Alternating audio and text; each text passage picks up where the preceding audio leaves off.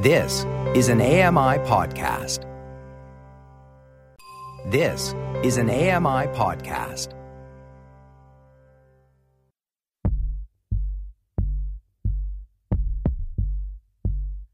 Welcome to Voices of the Walrus on AMI Audio, where professional readers give voice to articles from Canada's best general interest magazine.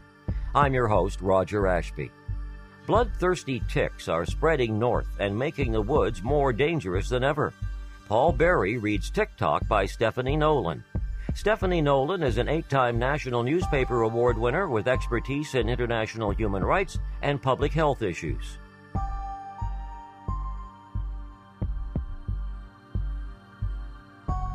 I'm Paul Berry.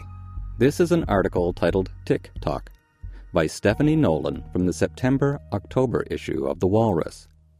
When Katie Clow and her research students arrive in a windowless lab at the Ontario Veterinary College in Guelph, Ontario, on a drizzly late fall morning, envelopes have piled up on their workbench like a manila snowdrift.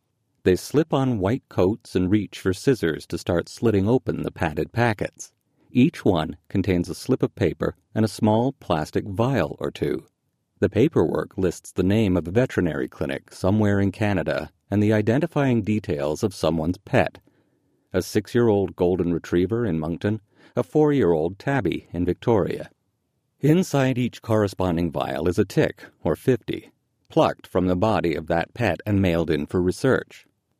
With her team, Clow, a professor of veterinary medicine with expertise in epidemiology and ecology, opens the vials and tips the rigid bodies of the arachnids into a petri dish. Unless they're not dead after a week or two in the custody of Canada Post, they sometimes emerge and start scurrying across the bench. When a live one tumbles out in front of research assistant Kira Murison, she snatches a pair of tweezers to pluck it up and deposits it into a vial of ethanol with a whispered apology, swirling it around to bring a prompt demise. When the ticks are all definitely dead, they are stored in the fridge until Clow, an ebullient 32 year old whose students call her the Tick Queen, has time to sit down with a box of them. She identifies the ticks quickly, by species and by gender, based partly on the appearance of their hard outer shell, called a scutum, and sometimes by the shape of their protruding mouthparts. Most of the ticks mailed to her Canadian Pet Tick Survey are American dog ticks Dermacentor variabilis, or black-legged ticks, also called deer ticks, Ixodes scapularis. Those are the two types you are most likely to find on your pet, or your tent, or your toddler this summer. Once identified, the ticks go under the knife. With a scalpel blade, Murison slices them to bits. Ticks that were found and removed before they had time for a long feed are smaller than a watermelon seed and nearly as crunchy. They resist the scalpel. But the engorged ticks, the ones that had a hearty blood meal, can be swollen up like a stewed cranberry. Cutting them is more like carving a soggy M&M. You definitely hear the outer shell breaking, says Murison, hacking away at a rigid American dog tick so vigorously that her blonde ponytail swings back and forth. When the engorged ticks are dissected, they give off a loamy smell from the coagulated blood that has ballooned them to as much as ten times their original size. Clow and her team marinate the chopped ticks in chemical reagents, then run them through a process that extracts the DNA in the bug hash. There are two main types of genetic material they are looking for in black legged ticks that of Borrelia burgdorferi, the bacteria that causes Lyme disease, and Anaplasma phagocytophilum, the cause of anaplasmosis, which brings fever, vomiting, and in rare cases can cause respiratory and organ failure. Clow finds B. burgdorferi in about 25% of samples. A. phagocytophilum is much more rare, found in just 1 to 2%. Murison shoves aside a heap of envelopes and shakes her head at the pile. We're not supposed to be getting this many in October, she says. There are ticks in all seasons now. Lyme rates are surging because the ticks that spread it, I. scapularis predominantly, are rapidly expanding their range Climate change has made much of the most populated part of Canada an ideal habitat for many species of ticks. I. scapularis, which spreads Lyme in particular, is rapidly expanding its range. In the early 1970s, there was just one known colony of black legged ticks in Canada. at Long Point on the north shore of Lake Erie.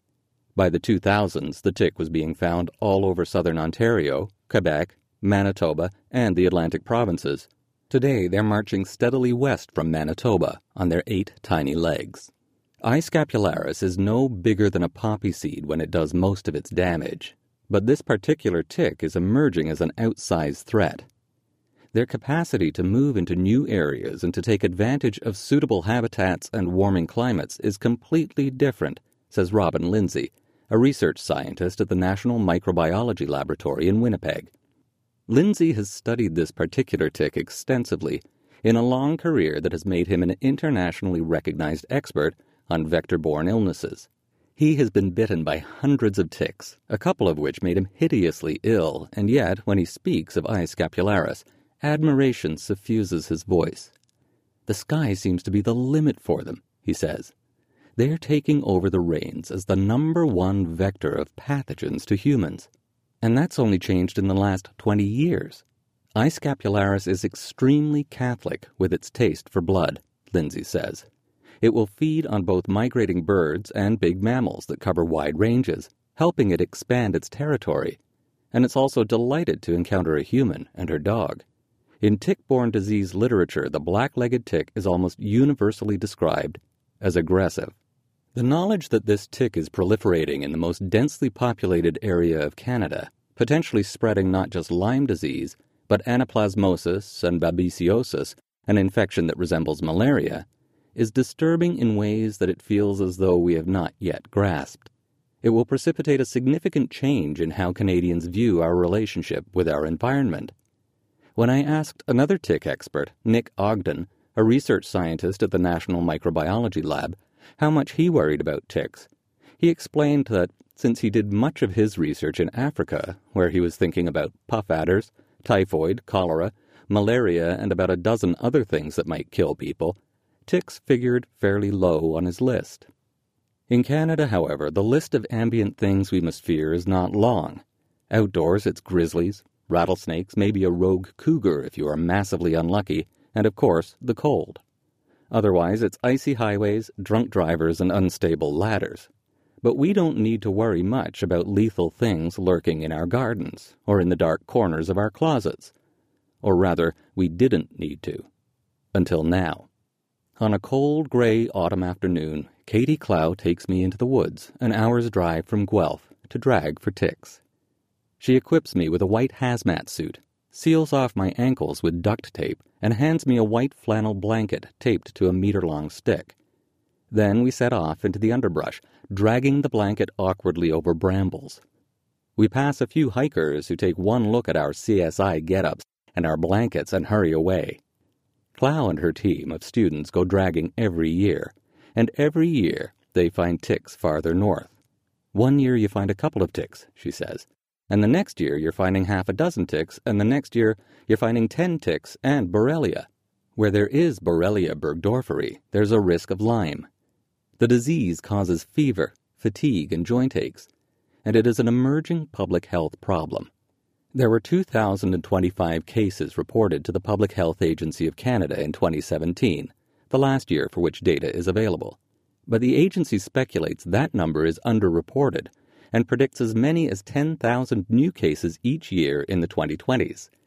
Huge swaths of Ontario, Quebec, Manitoba, New Brunswick, and Nova Scotia are now considered Lyme risk areas, but at the same time we're more aware of Lyme and how to manage it. Many people who spend time in areas with ticks know to do a tick check after being outside and know that if you find and remove the bug within 24 hours of when it began to feed, you can't get the Lyme bacteria. While there is no vaccine for Lyme available, the bacteria is treatable with antibiotics. If you don't find the tick or don't get the telltale bullseye rash, Lyme can be harder to identify, and you can suffer symptoms for weeks or months until diagnosis. A small subset of those infected report a chronic infection, although most scientists reject the idea this could occur.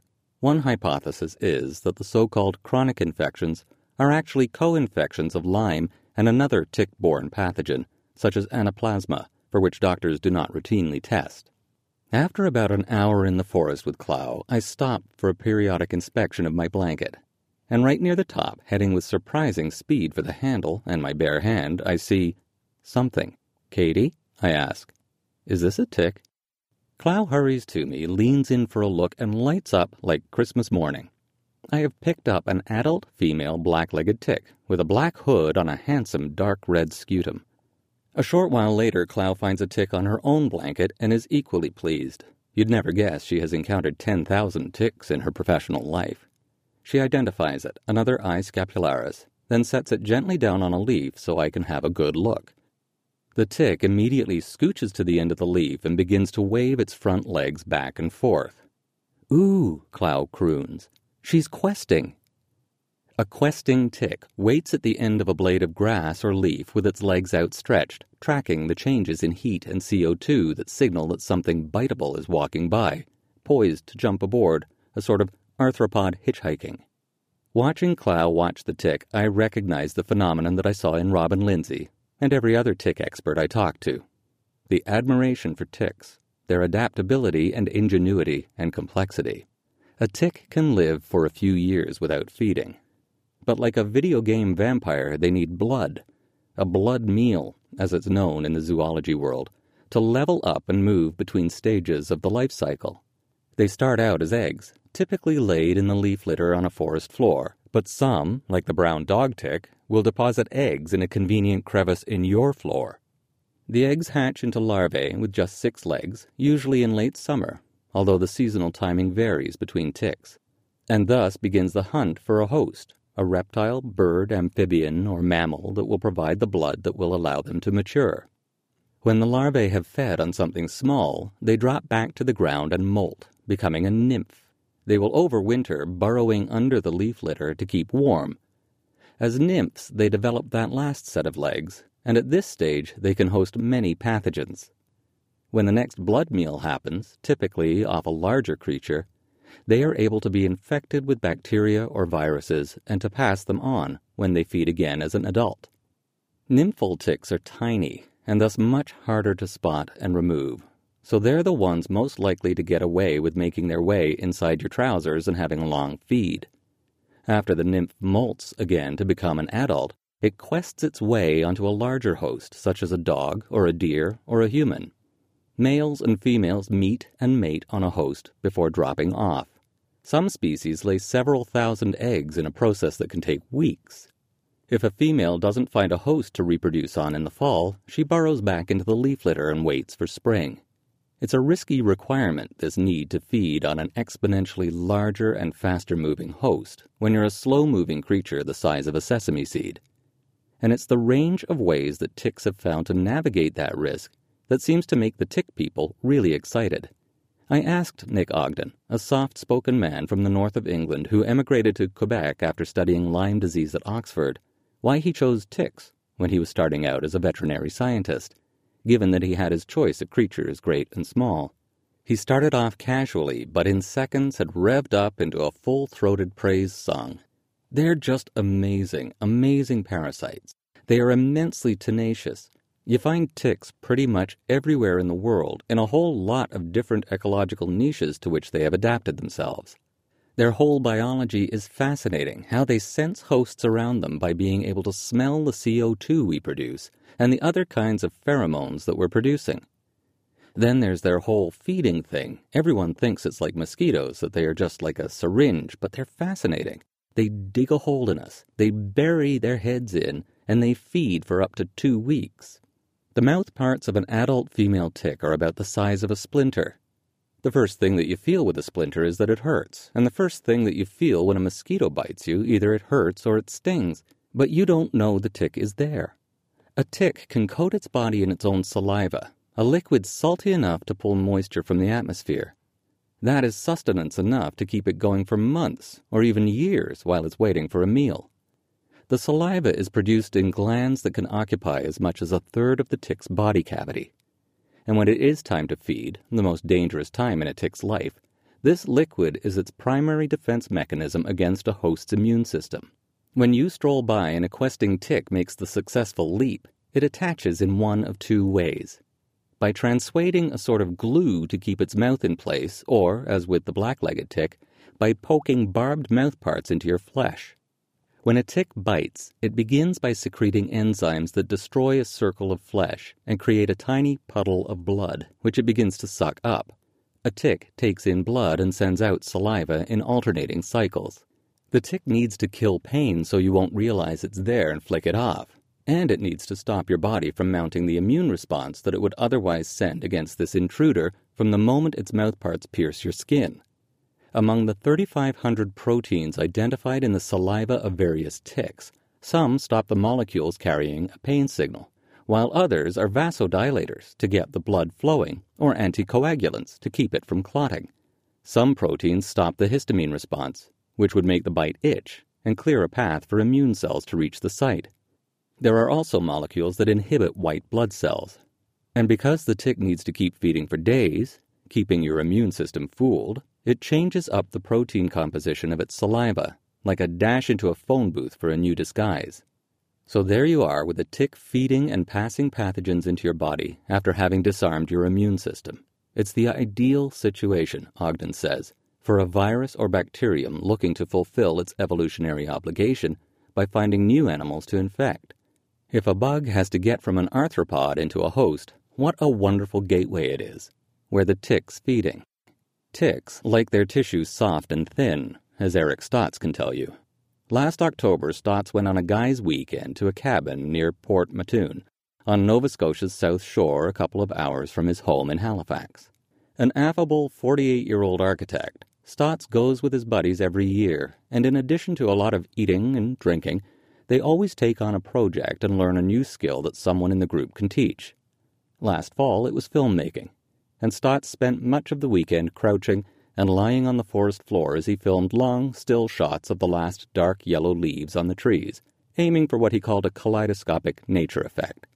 He thought his film turned out pretty well, and when he was back in his home office on Monday, he was feeling good about things, until he went to pee. And there, on the end of his penis, was something small and black. I kind of poked at it enough to realize, okay, it's definitely attached, it's not moving, he says, and that's when he thought, tick. He zipped up his pants and headed to the medicine cabinet for tweezers. His wife worries about Lyme disease, so he knew the procedure. He had to make sure he got the whole tick out, including the head and mouth parts now buried in his most sensitive skin. I had to be a little more aggressive than I would have hoped, he remembers. There was digging. But Stotts is the sort of fellow who likes to find a bright side even when gouging the end of his penis with a sharp instrument. In a strange way, I was kind of grateful that it was so obvious, you know, because had it attached anywhere else, it could have gotten to the point where the transmission of Lyme disease could have happened, he said. It, picking the most prominent visible spot, ended up being a real advantage for me, actually. Using Google, Stotts quickly confirmed that his new companion was I. scapularis. He kept the tick bits and headed to his walking clinic, wondering if the tick should be tested for Lyme. He was waiting in an exam room when a nurse came in to ask what ailed him. Stotts decided there was no point in trying to maintain decorum. I had a tick on my dick, he said. The response was not what he expected. Well, that's the second one I've had this week, the nurse told him. The other patient had actually had a tick on his scrotum, which Stotts considers far more distressing and invasive than a tick on the penis. He feels sorry for that guy. The doctor Stotts saw did not send the tick for testing, at this point, the protocol is to prophylactically treat anyone likely to have been exposed to Lyme disease. Stotts swallowed horse pill antibiotics for two weeks and sent an email to all the guys who had been with him that weekend, warning them to do a tick check. He did not, for the record, attach a tick dick pic.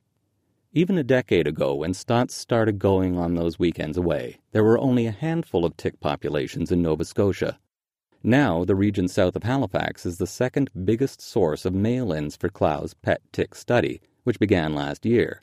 But the section of Canada that makes a suitable habitat for ticks, and for I. scapularis in particular, has expanded dramatically over the past 20 years. There is a lot of debate among scientists about why that is, but climate change figures in almost every hypothesis. Of all the environmental factors that affect the size of tick populations, temperature is the most important. Shorter, warmer winters are good for tick life cycles. It's not that they freeze in winter. They can weather the cold hunkered down in the leaf litter of wooded areas. Rather, when it's colder, a tick takes longer to quest and is slower to move through each stage of the life cycle, so a greater proportion of them die before the cycle is completed. At the same time, milder winters mean that migratory birds are nesting progressively farther north, transporting ticks with them to establish in new areas. Hardy I. scapularis has proven adaptable to a range of climates, from Florida to Nova Scotia. Research conducted in the 1980s when Lyme disease was emerging as a serious public health problem in the U.S. showed that most of Canada was too cold to have to worry about the black legged tick. Ogden found the same thing in the early 2000s. But the research reveals the speed at which the impact of a warming climate has been felt. Ogden and Lindsay contributed to a paper published in the Journal of Applied Ecology in 2012 predicting that the proportion of the human population of eastern Canada inhabiting areas with established tick populations would increase from 18% in 2010 to over 80% by 2020. And they were right, although Ogden wishes it were otherwise. It's gone from a model based hypothesis to a public health reality in a decade, he says. Meanwhile, the white footed mouse, the most important reservoir for the Lyme bacterium, is also expanding its range north. It likes the short winters too and breeds more rapidly than it used to. And then there are other ecological factors, such as forest fragmentation, when urbanization breaks contiguous wooded areas up into patches. You might think that would reduce the amount of wildlife around and thus be bad for ticks, but by condensing the populations of some mammals, such as those mice, while evicting large predators, such as cougars and wolves, that would eat the deer that are a preferred host for the adult I. scapularis, it creates a sort of tick food court. We see every year this creep northward, Clow says, where sites that didn't have ticks the year before are now positive. On a September day in 1958, a tow haired four year old named Lincoln Byers was in the barn on his family's farm, 12 kilometers west of Powassan, Ontario when his brothers noticed his eyes were acting funny, flicking to the side, and he had a tremor in his arm. His parents took him to see the family doctor, who took one look and urged them to get him to the Hospital for Sick Children in Toronto, a six hour drive in those days. When they got there, Lincoln was feverish but with no obvious cause of illness. Two days later, he was fading in and out of consciousness, and monitoring of his brain suggested it was inflamed. On the fourth afternoon, he suddenly stopped breathing and was placed in an iron lung. He died two days later. His devastated parents gave permission for an autopsy to two physicians, one of whom was Donald McLean, a virologist at the hospital who had been following the case closely. They cultured fragments of Lincoln's brain and injected the product into mice, which developed signs of acute encephalitis. But when the samples didn't come up positive in serology tests for any known encephalitis, McLean and his collaborators realized it was a new virus. The closest comparison they could find was a virus that, in Russia, was transmitted by ticks. So McLean hung up his lab coat, picked up a shotgun, and drove his team to Powassan. They began around the Byers' farm and worked outward. They killed squirrels, chipmunks, rabbits, and other mammals and harvested any ticks they found. Back in the lab, they found that some of the animals also activated the blood test they had developed for the new virus. Eventually, they concluded that Lincoln, the second youngest of nine children, had likely been bitten by an infected tick while holding dead squirrels his brothers were skinning. McLean and his colleagues also tested the blood of park rangers and others who worked outdoors around Powassan, finding that several of these people carried antibodies to the virus. They expanded their investigation to the blood bank in Sudbury, where they confirmed that a percentage of the population had been exposed. Newspapers ran alarmed stories after McLean published his research, but Lincoln's death remained a tragic exception. By 2009, fewer than 50 cases of what came to be called Powassan virus had been reported anywhere. That, Katie Clow says, makes for an interesting epidemiological mystery. The virus is clearly circulating somewhere in the wild, being passed from ticks to mammals and back again, often enough that there are these rare infections but not a major public health threat. The discovery of Powassan virus, a vicious form of encephalitis that can cause permanent neurological damage or death, in I. scapularis changes how we have to think about that risk. I. scapularis can pass the virus to its eggs, so its offspring do not have to progress through the life cycle and get infected to become vectors. And while the public health response to Lyme disease is based on tick checking, because it will take the tick at least 24 hours to pass on the bacteria, this is not the case for Powassan. A tick needs to feed on you for only about 15 minutes to transmit that virus, explains Nicole Nemeth, a veterinary pathologist and expert on arboviruses, including Powassan at the University of Georgia. Lyme bacteria live in a tick's gut, and when the tick starts to feed, the bacteria begin to multiply and make their way through the gut wall and up to the salivary glands, where they are transmitted to the host. But Powassan lives and reproduces in a tick's salivary glands, so it's right there, ready to go the moment a tick bites. Powassan virus is an arbovirus within the genus Flavivirus, along with the West Nile, dengue, yellow fever, and Zika viruses. While some unknown percentage of people who are infected show no symptoms at all, the virus is fatal in approximately 10% of diagnosed cases, and it causes permanent neurological damage in an estimated 50% of those who recover. In 2017, a 68 year old retired high school teacher from Ottawa found a feeding tick on her shoulder when she was at a cottage in southern Quebec. I'm not a hypochondriac, she says. Two of her friends had had a rough go with Lyme disease, so she took the tick to her doctor, who gave her a prophylactic antibiotic and, in a lucky twist, sent the tick off to Public Health Ontario for analysis reassured the woman who told me her story but doesn't want to be the public face of Powassan, traveled to British Columbia on holiday. Ten days later in Kelowna, she developed a fever, then quickly became so ill that her partner had to drag her unresponsive body through the doors of an emergency room. Soon she was in intensive care with encephalitis and meningitis. Her children flew to her bedside because doctors warned she was unlikely to survive. Because of the known tick bite, she was treated for Lyme and tested for other tick borne illnesses, including Powassan. But that test was negative, which isn't uncommon. The virus may not show up in blood tests for two weeks or more. The determined and fascinated doctor who first saw her in the ER tracked down what Robin Lindsay, who was eventually pulled into the case, calls the smoking tick. The specimen was rushed to the National Microbiology Laboratory, where it was identified as a partially engorged Ixodes marxi nymph that, when put through molecular testing, was found to contain RNA for Powassan virus. In Kelowna, the woman, still desperately ill, looked in a mirror and saw her face frozen and twisted like that of a stroke patient. As she was being loaded onto a medevac flight back to Ottawa, she was finally told of her diagnosis, but she was too sick to care. It was only days later that she began to process that all this had come from a tick bite.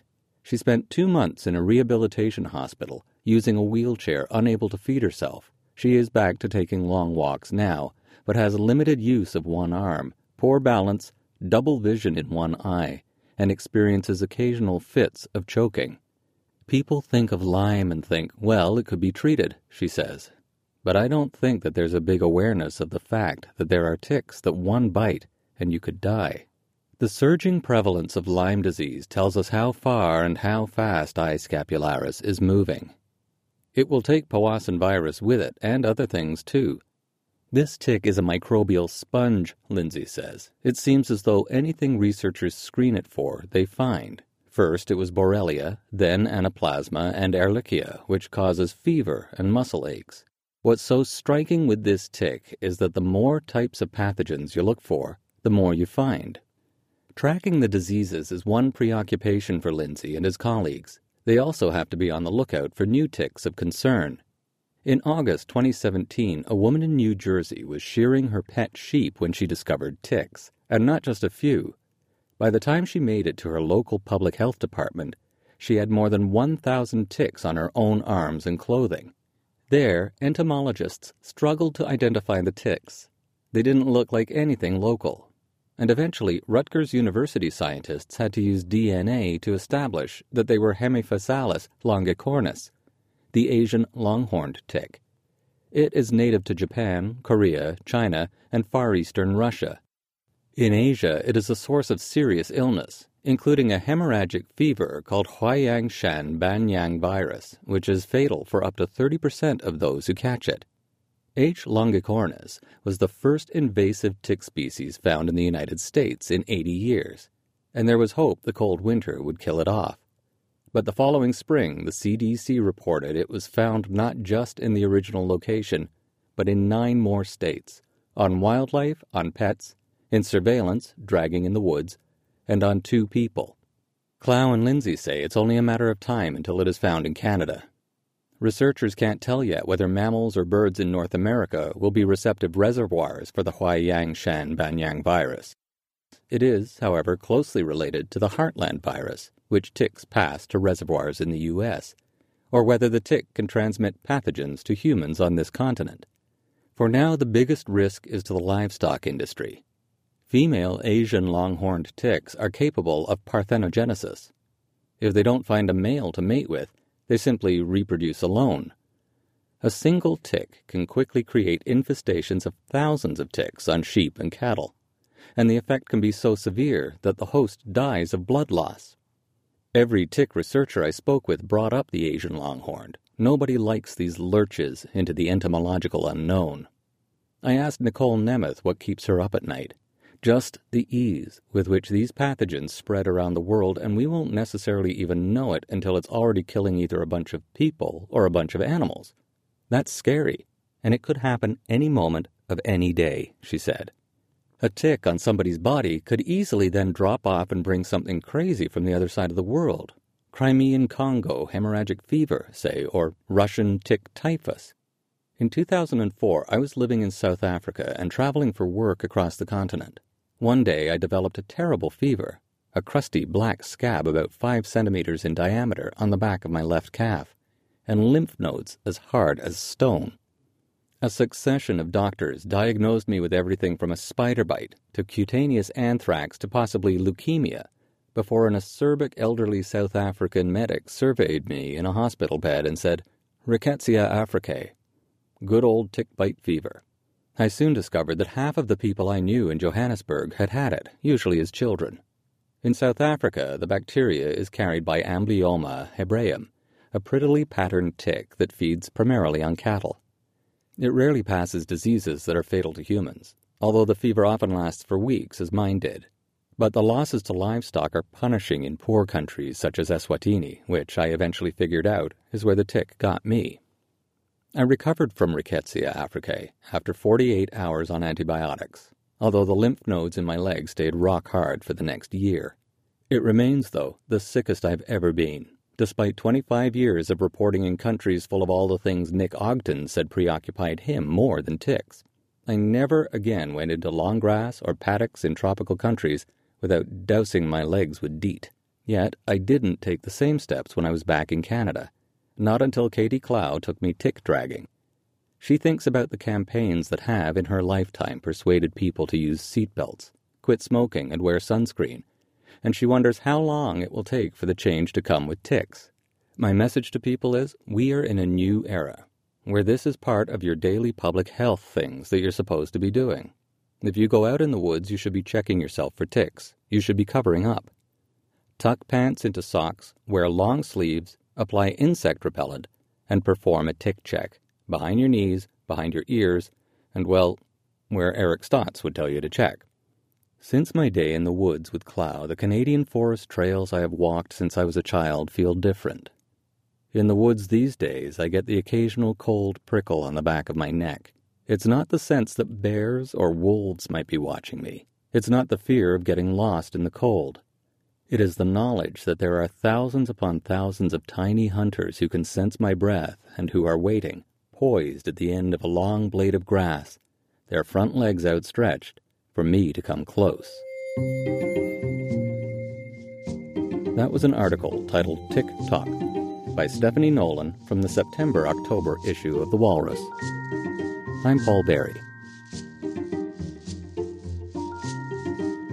You've been listening to Voices of the Walrus on AMI Audio, produced by Don Dickinson, audio engineering by Sam Robinson and Bill Shackleton. The manager of AMI Audio is Andy Frank, and I'm your host, Roger Ashby. If you enjoyed this podcast, please consider giving us a rating and review, and subscribe for more.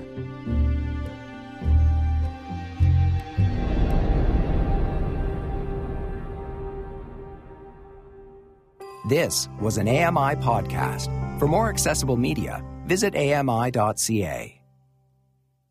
Join me every couple weeks for the Outdoors with Lawrence Gunther podcast, where we learn about outdoor tech and tips. Plus, we look at news affecting the environment. AMI's Outdoors with Lawrence Gunther is available from your favorite podcast provider.